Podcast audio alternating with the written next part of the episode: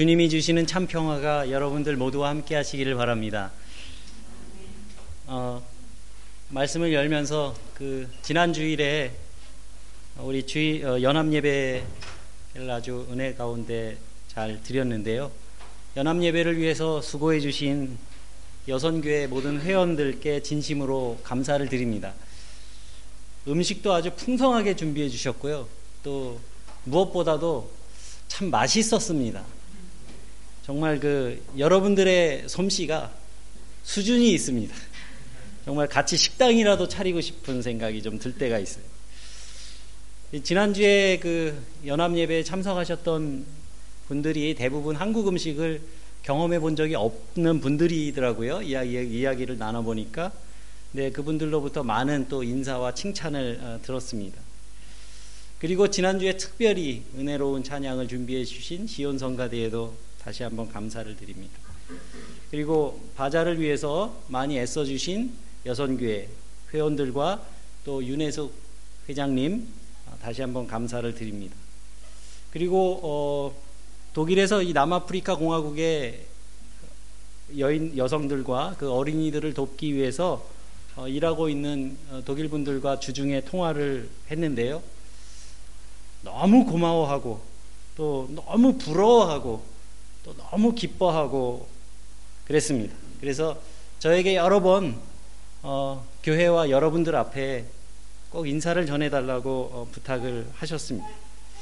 우리가 이렇게 어려운 그 이웃들을 돕는 일에 함께 할 수 있고 어, 또 힘을 더할 수 있는 것에 참 감사하고 또 무엇보다도 우리 교회가 모두 한 마음이 돼서 정말 최선을 다해서 힘 닿는 데까지 수고해 주신 것에 아, 굉장히 감동했고요.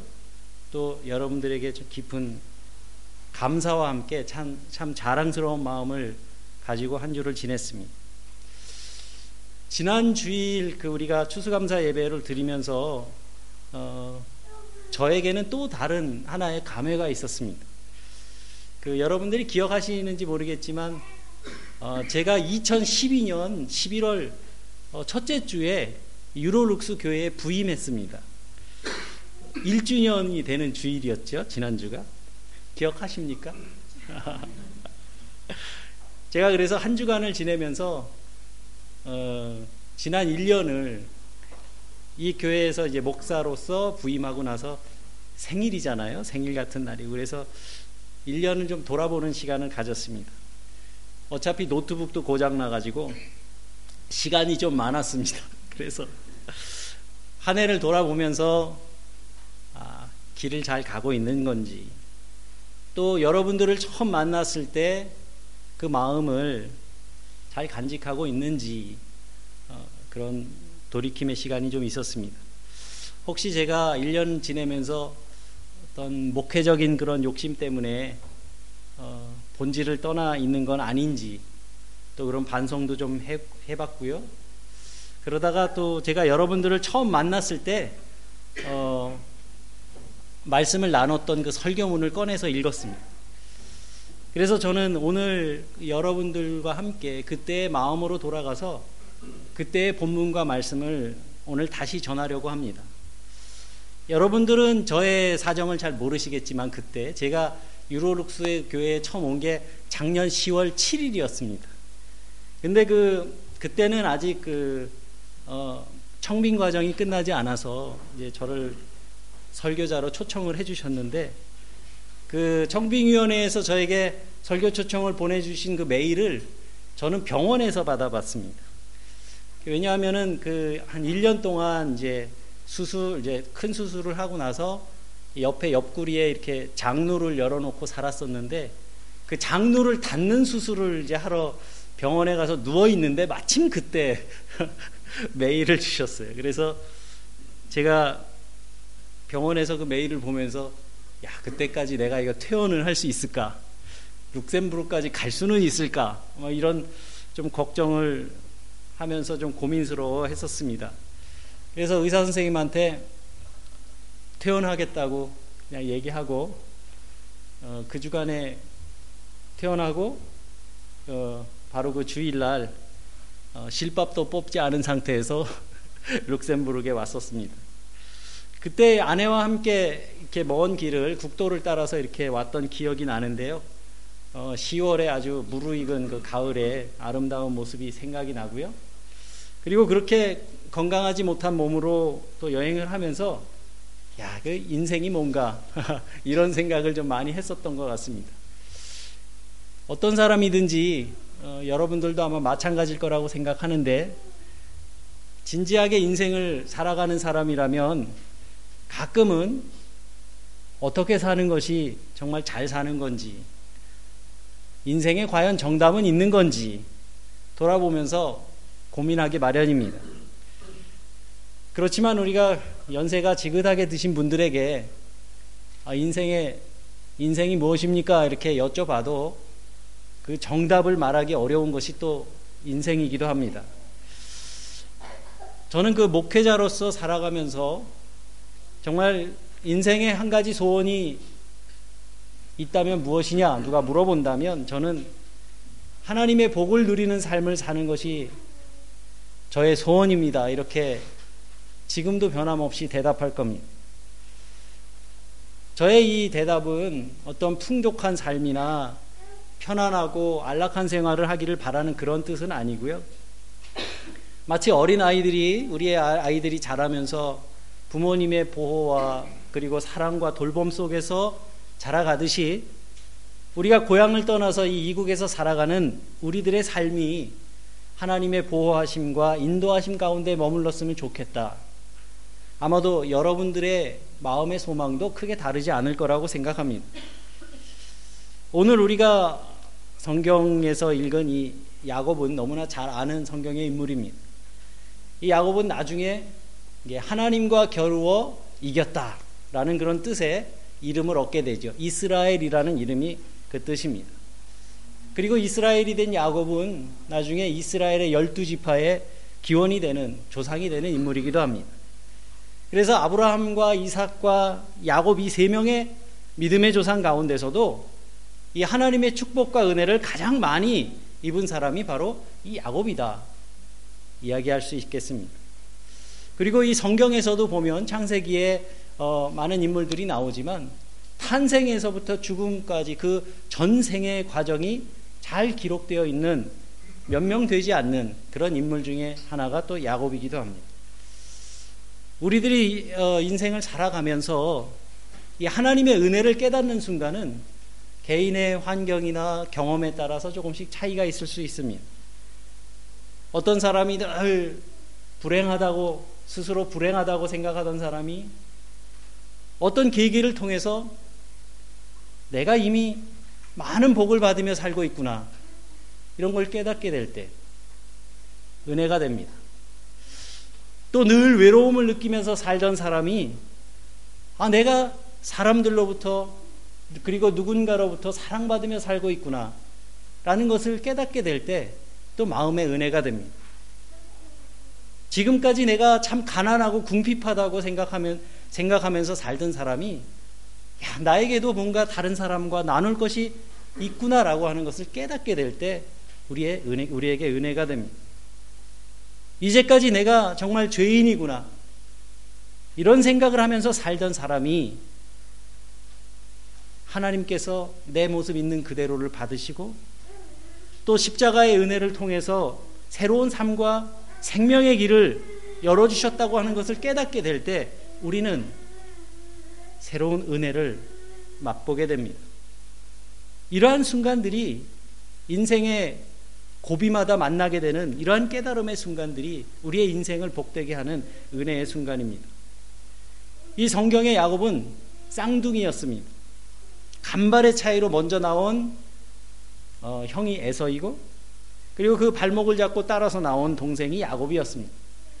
그런데 그 형 에서는 사냥을 좋아하고 또 성격이 호탕한 반면에 야곱은 아주 성격이 소심하고 또 셈이 많은 그러한 성격의 소유자였습니다.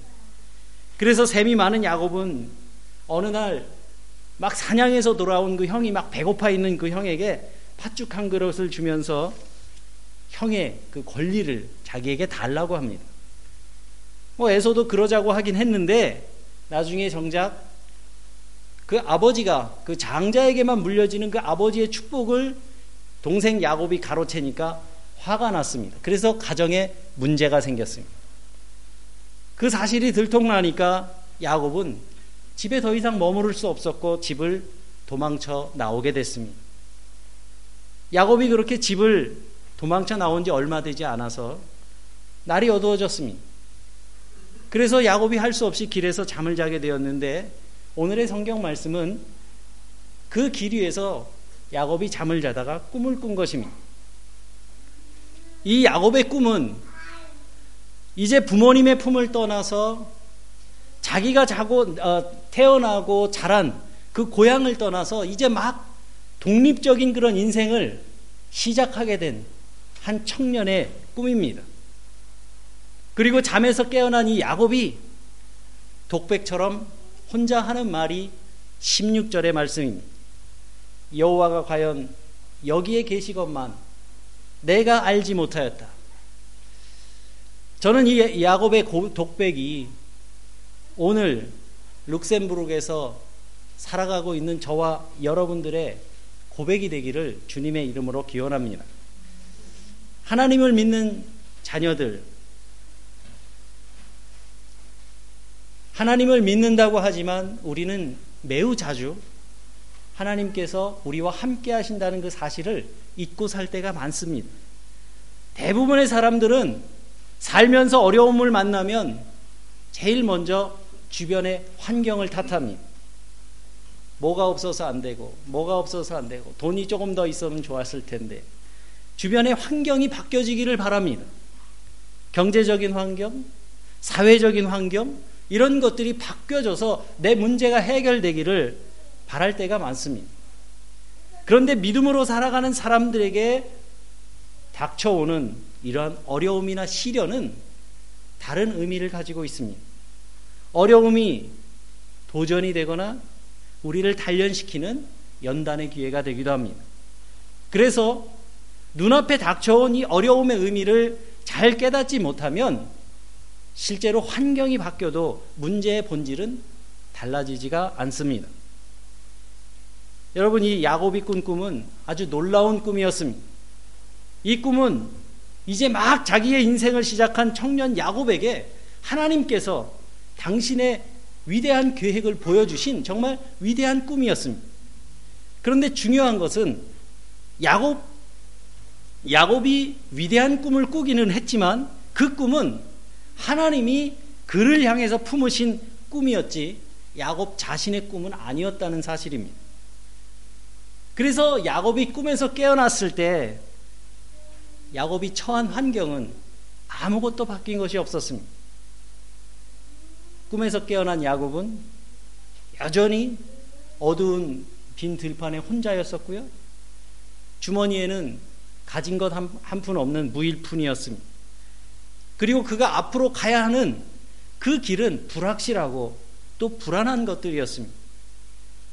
그렇지만 야곱이 꿈에서 깨어난 후에 달라진 것이 한 가지 있었는데 그가 처한 환경은 아무것도 달라진 것이 없었지만 야곱은 자신의 그 길 위에 그 자신의 인생의 길 위에 하나님이 함께하고 계신다는 사실을 깨닫게 되었습니다. 그리고 하나님의 비전을 알게 된 야곱 그 자신이 변화되었습니다. 야곱은 지금 깊은 고독과 외로움의 자리 그리고 인생의 위기의 자리에서 하나님의 임재를 체험했습니다. 그리고 하나님께서 그 자리에 함께 하신다는 사실을 깨달았습니다. 야곱이 지금 길에서 돌을 베고 잤다는 말은 야곱이 자기 집을 떠나올 때 급하게 떠나왔다는 것을 알려줍니다. 야곱이 집을 떠나면서 느긋하게 여행할 준비를 해갖고 떠난 것이 아니라 너무 급하게 떠, 떠나오느라고 작은 진보다리 하나도 챙겨오질 못했어요. 작은 뭐 개나리 보찜 같은 거라도 챙겨왔다면 야곱은 돌베개를 베고 자지 않았을 겁니다. 돌베개를 베고 잠을 잤다는 사실은 지금 야곱이 갖고 있는 건 아무것도 없다는 거예요. 빈손이란 얘기입니다. 그런데 중요한 것은 그러한 형편과 처지에 놓인 야곱이었지만 꿈에서 깨어난 야곱에게는 더 이상 부족함이 없었습니다. 왜 그렇습니까? 하나님이 함께 하심을 깨달은 겁니다. 지금 변화된 것은 야곱의 외적인 환경이 아니라 야곱의 내면과 야곱의 믿음입니다. 우리가 알고 있듯이 야곱이 지금 이 벌판에서 이 고생하고 있는 거 다 자업자득입니다. 자기가 벌려놓은 일 때문에 아버지와 형제와 관계 문제가 생겼어요. 그래서 지금 이 고생을 하고 있는 겁니다. 더 이상 가족들 곁에 머물 수 없었기 때문에 집을 떠나야 했습니다. 그리고 야곱이 이 베델이라는 곳에서 잠을 자게 된 것도 우연한 일이었습니다.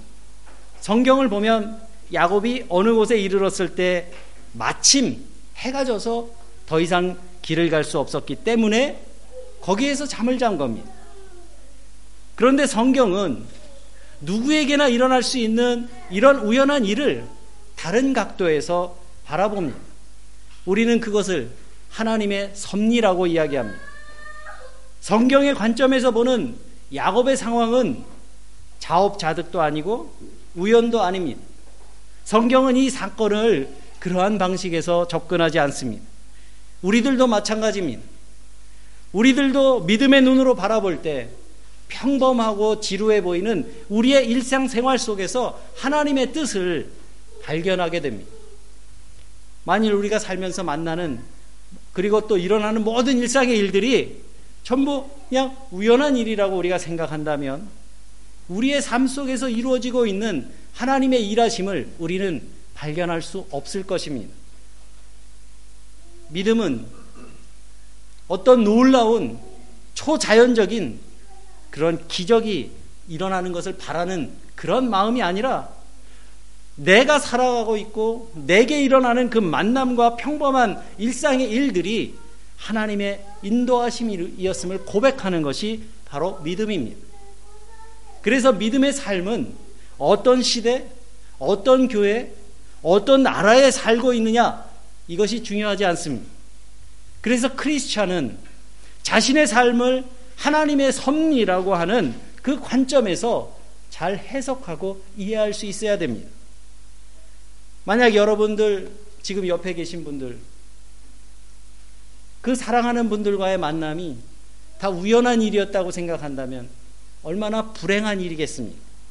내 남편, 내 아내, 사랑하는 내 자녀들, 좋은 친구들, 좋은 동료들, 이 모든 것들이 그냥 우연한 일이 아니라 하나님이 내 삶에 베푸신 축복이었음을 우리가 고백할 수 있다면 우리의 인생의 의미는 많이 달라질 것입니다. 살다 보니까 오며 가며 어쩌다 우연히 만난 사람이 아니라 하나님께서 내게 보내주신 소중한 사람들입니다. 하나님의 선물입니다. 나의 가족이 그렇고 나의 이웃이 그렇습니다. 저에게 여러분들이 그렇고 또 제가 여러분들에게 그렇습니다. 여기선 아멘 하셔도 됩니다. 그래서 우리가 어떻게 이렇게 하다 보니까 이 교회에 이렇게 모여, 모여서 있는 것이 아니라 하나님께서 우리를 통해서 이 공동체를 이루어가게 하시고 또 함께 믿음의 삶을 살아가도록 인도하셨다. 고백하는 겁니다. 이처럼 하나님의, 사, 하나님의 자녀들의 삶은 세상이 부여하지 않은 의미를 부여받고 있습니다. 이것이 하나님의 섭리고 인도하심입니다. 각 사람의 삶도 마찬가지입니다. 지금은 이해할 수 없는 일에 우리가 직면할 때가 있습니다. 그럼에도 불구하고 내가 지금 하나님의 섭리 안에서 살아가고 있음을 믿는 사람이라면 참고 또 인내하면서 내 삶 속에서 하나님께서 선하신 역사를 이루어 가실 것을 믿어야 합니다. 그래서 우리에게 적극적인 믿음이 필요한 거고 무엇보다도 기도의 생활이 필요합니다. 여러분 돌을 베고 자는 것은 참 고생스러운 일입니다. 이런 고생을 일부러 하고 싶은 사람은 아무도 없습니다. 그런데 실제로 하나님께서는 우리 인생의 길 위에 그러한 고생스러운 부분들을 놓아두셨습니다. 부모가 자녀를 부드러움과 사랑으로만 감싸지는 않듯이 때로는 엄함과 꾸지람으로 더 깊은 사랑을 표현하는 것과 마찬가지입니다. 하나님은 우리를 사랑하시지만 우리의 삶에 고난도 주십니다. 그리고 그 하나님은 우리에게 고난도 주시지만 그것을 이겨낼 힘도 함께 주십니다. 그래서 우리가 인생에서 삶의 고난을 만날 때에도 그것을 하나님의 은혜로 생각하고 감사할 수 있는 겁니다. 그것을 깨닫는 것이 믿음이요 온유함입니다. 하나님은 당신의 백성들을 애굽의 종살이에서 불러내셔서 약속의 땅으로 인도하고 싶어 하셨지만 그러나 그 백성들은 먼저 그 약속의 땅에 합당한 그릇이 되어야 됐습니다. 오늘 성경에서 대하는 이 젊은 야곱의 모습은 야곱에게 꿈으로 보여주신 그 하나님의 위대한 약속의 꿈에 합당한 그릇이 아닙니다. 너무 부족한 사람입니다. 이기적이었고 주변의 사람들과 화목하는 법을 알지 못했습니다. 야곱은 하나님의 축복을 간절히 사모하는 사람이었지만 그 축복을 받기 위해서 주변 사람들에게 상처를 줬습니다.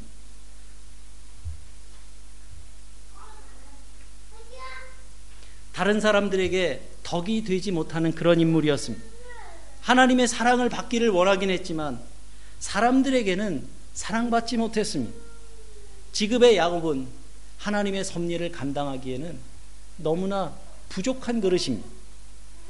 그렇기 때문에 이 돌베개가 돌과 같은 그런 야곱의 교만을 깨뜨리기 위한 도구가 되었습니다. 하나님께서 야곱에게 시련을 주셔서 야곱으로 하여금 하나님의 섭리에 합당한 사람이 되도록 연단하시는 과정 가운데 있습니다. 야곱에게 이 시간은 그가 더 성장하고 훈련되기 위해 필요한 시간이고 유익한 시간입니다. 비록 지금은 야곱이 길 위에서 돌을 베개 삼아 잠을 자고 있지만 늘 그렇지만은 않을 것입니다. 지금은 야곱에게 곤고한 계절입니다. 그러나 때가 되면 계절이 바뀌듯이 이 곤고한 시절도 지나갈 겁니다. 야곱이 지금 하란 땅을 향해서 가고 있는 것처럼 이스라엘 백성이 광야를 지나 가나안 땅을 향해서 나아갔던 것처럼 사망의 음침한 골짜기에 주저앉아서 그곳에 머물러 있는 것이 아니라 그 사망의 골짜기를 통과해서 지나가야 합니다.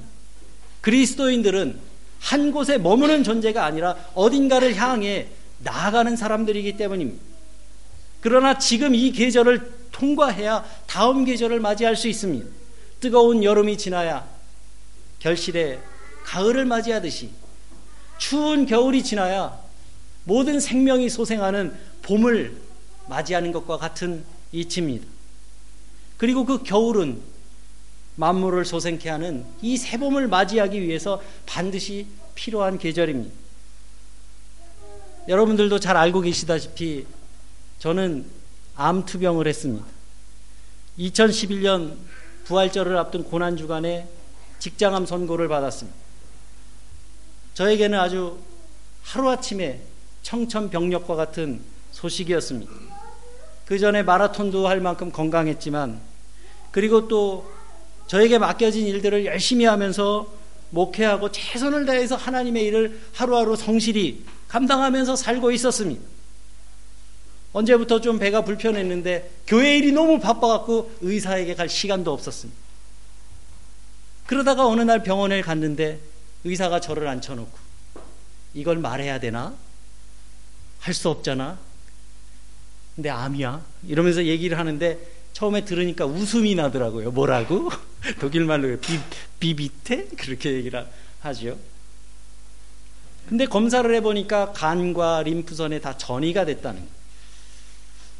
그리고 바로 방사선 치료를 시작하고 항암 치료를 시작하고 바로 그 여름에 저는 50일 동안 병원에 누워서 세 번의 큰 수술을 받았습니다.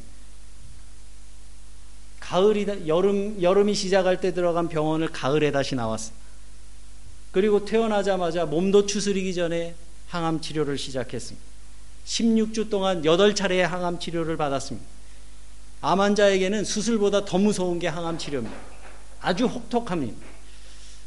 저는 이게 언제 끝날지 모르는 그 가혹한 시간들을 보내면서 정말 하나님 앞에 기도할 수도 없을 만큼 지쳐 있었습니다. 몸만 무너지는 게 아니라 마음도 함께 무너지는 걸 느꼈습니다. 하나님이 왜 내게 이런 시련을 주시는지 정말 이해하기도 어려웠고 그것을 받아들이기는 더더욱 어려웠습니다. 그때 저의 기도는 단 한 가지였습니다. 하나님, 당신의 음성을 들려주십시오. 이 기도 외에는 다른 기도를 할 수가 없었어요. 그리고 그 침묵하시는 그 하나님의 응답을 기다리고 또 기다렸습니다. 저를 위해서 기도해 주셨던 많은 목사님들, 또 한국에 있는 많은 교회들, 교인들이 많이 위로해 줬어요. 그렇지만 그러한 위로가 저에게는 아무런 도움이 되지 않았습니다. 저에게는 평안을 주지 못했어요. 저는 하나님을 만나고 싶었습니다. 그럴 수 있기를 정말 간절히 바랬습니다. 그렇게 항암 치료를 받으면서 연말이 가까워지고 있을 때 어느 날 문득 교회에 올해의 성구가 내려왔어요. 유럽의 교회들은 어, 1년 동안 한 그 성경 구절을 공유합니다. 그러면서 그 한 해를 온 모든 교회들이 함께 기도하고 우리 2014년도에 우리 그 올해의 성구도 이미 내려와 있어요. 그 말씀을 딱 받았는데 제 그 말씀을 딱 손에 드는 순간 저는 깜짝 놀랐습니다. 그때까지 제가 간절한 마음으로 하나님 앞에 기도했던 그 기도의 응답을 그 올해의 성구를 통해서 저에게 들려주심을 저는 확신할 수 있었습니다. 그 말씀이 고린도 후서 12장 9절의 말씀인데요. 이렇게 기록되어 있습니다. 주님께서는 내게 이렇게 말씀하셨습니다. 내 은혜가 내게 족하다. 내 능력은 약한 데서 완전하게 된다. 저는 이 말씀을 받아든 순간 제 마음 속에 하나님께서 내게 주시는 기도의 응답이라고 하는 확신이 들었습니다. 저는 사실은 내심 하나님께서 암투병으로 사투하고 있는 저를 위로해 주시기를 바랬어요. 그런 기도의 응답이기를 바랬습니다. 그리고 사람들의 위로, 위로와 말처럼 하나님께서도 야, 내가 너를 더 크게 사용하기 위해서 이런 시련을 주는 거니까 잘 참고 견뎌라. 이런 응답을 주실 거라고 생각했어요. 저의 성공한 목회자로서의 모습을 보여주시지 않을까 그런 기대를 했습니다. 그런데 저에게 주신 하나님의 응답은 내 은혜가 내게 족하다. 투덜거리지 마라. 그런 말씀으로 딱 왔어요. 그런데 여러분, 이 말씀을 받아들고 나서야 저는 비로소 주변을 돌아볼 수 있게 됐어요. 독일의 교인들, 저를 부모처럼 형제처럼 저의 곁을 지켜주고 또 간절한 마음으로 함께 기도해 주었던 그분들이 보이기 시작했습니다. 저의 회복과 치유를 위해서 날마다 기도하는 분들이 있다는 사실을 다시 한번 깨닫게 됐습니다. 하나님의 마음이, 하나님의 말씀이 제 마음을 만졌을 때 저의 불안과 낙심과 탄식의 기도는 감사의 기도로 바뀌게 됐습니다. 주님 감사합니다. 생명 지켜주시니 감사합니다. 이제 하루를 살던 10년을 살던 감사하며 살겠습니다. 오늘 주님의 능력이 나의 연약함을 통해서 완전하여지게 되기를 기원합니다. 주님의 뜻을 이루어 주옵소서. 이런 기도를 비로소 할 수 있게 되었습니다. 오늘 본문의 22절 말씀을 봅니다. 야곱이 하나님께 서원하면서 내가 기둥으로 세운 이 돌이 하나님의 전이 될 것이요 이렇게 말합니다. 이 돌은 야곱이 베개 삼아 다던 그 돌입니다. 이 돌은 지금 야곱의 처지를 말해주는 공고함의 상징입니다. 그런데 야곱이 말하기를 장차 이 돌이 성전이 될 것이다. 놀라운 믿음입니다. 지금 내 앞에 있는 것은 고생의 흔적이지만 이후에는 이것이 하나님께 영광을 돌리는 도구가 될 것이라는 믿음입니다. 여러분들에게도 이와 같은 크고 작은 삶의 돌베개가 있을 것입니다. 여러분들의 그 돌베개가 이후에 하나님께 영광을 들리는 도구가 되시기를 간절히 기원합니다. 여기서 우리는 믿음의 사람의 모습을 발견합니다. 저는 야곱의 읽, 이야기를 읽으면서 야곱이 큰 축복의 사람이기 이전에 큰 믿음의 사람이었다는 것을 알게 됐습니다.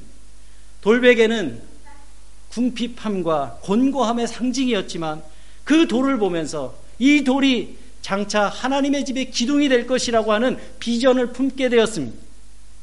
사랑하는 교우 여러분, 여러분들은 어떤 믿음의 꿈을 품고 계십니까? 우리가 하나님의 일을 할 수 있는 이유는 우리가 세상이 인정하는 뭔가를 가지고 있기 때문이 아닙니다. 우리가 하나님의 일을 감당할 수 있는 이유는 하늘에 소망을 두는 믿음을 갖고 있기 때문입니다. 권세나 재물은 사람에게는 소중한 것일지 몰라도 하나님께는 아무 의미가 없습니다. 우리가 감사할 수 있는 이유는 내 인생에 뭔가가 채워졌기 때문이 아니라 우리가 감사할 수 있는 이유는 나 같은 사람을 주님의 일을 위해 불러주셨다는 것, 그 사실 하나면 충분합니다. 하나님을 전적으로 신뢰하는 믿음이 없이는 하나님을 기쁘시게 할 수가 없습니다. 야곱은 꿈을 꾸고 난 다음에 이 장소를 베델이라고 불렀습니다. 히브리어로 베델은 하나님의 집이라는 뜻입니다. 이곳의 원래 이름은 루스였습니다. 아무것도 없는 벌판이었습니다. 루스가 배달이 베델이 되었습니다.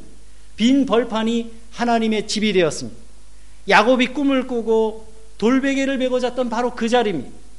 도망치는 신세, 빈털터리의 신세, 미래가 불확실하고 앞길은 막막해서 어떻게 될지 알 수 없는 그런 야곱이 가진 것 아무것도 없는 그 야곱에게 베델은 하나님을 만난 거룩한 장소요, 은혜의 자리요, 계시의 자리였습니다. 비록 이곳이 돌베개를 자고 베고 자는 그러한 곤고한 곳일지라도 그 자리가 하나님이 함께 계시는 곳이면 그곳이 곧 하나님의 집입니다.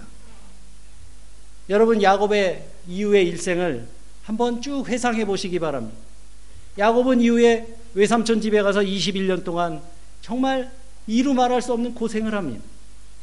외삼촌을 위해서 21년 동안 봉사하면서 인내하는 법을 배웁니다. 그리고 이제 큰 일가를 이뤄서 고향으로 돌아오지만 인생의 문제가 다 해결되지 않았습니다. 형 에서와 아직 풀지 못한 문제가 있었어요. 그리고 나중에 인생 말년에는 가장 사랑하는 그 요셉을 잃어버린 줄 알고 상심하는 마음을 살았습니다. 그리고 야곱은 결국 이방 땅에서 애굽에서 생을 마감했습니다. 인간적으로 보면 야곱의 인생 어디에서 하나님의 축복이 이루어졌다는 것인지 우리는 알 수 없습니다. 젊어 고생은 그렇다 치고 부모가 되어서도 사랑하는 자식을 잃은 마음으로 살아가는 그 부모의 마음이 어떻겠습니까? 그리고 한 인간으로서 자기 고향에서 생을 마치고 싶은 것은 본능과 같은 겁니다. 그래서 야곱은 창세기 47장 9절에서 바로 앞에서 이런 이야기를 합니다.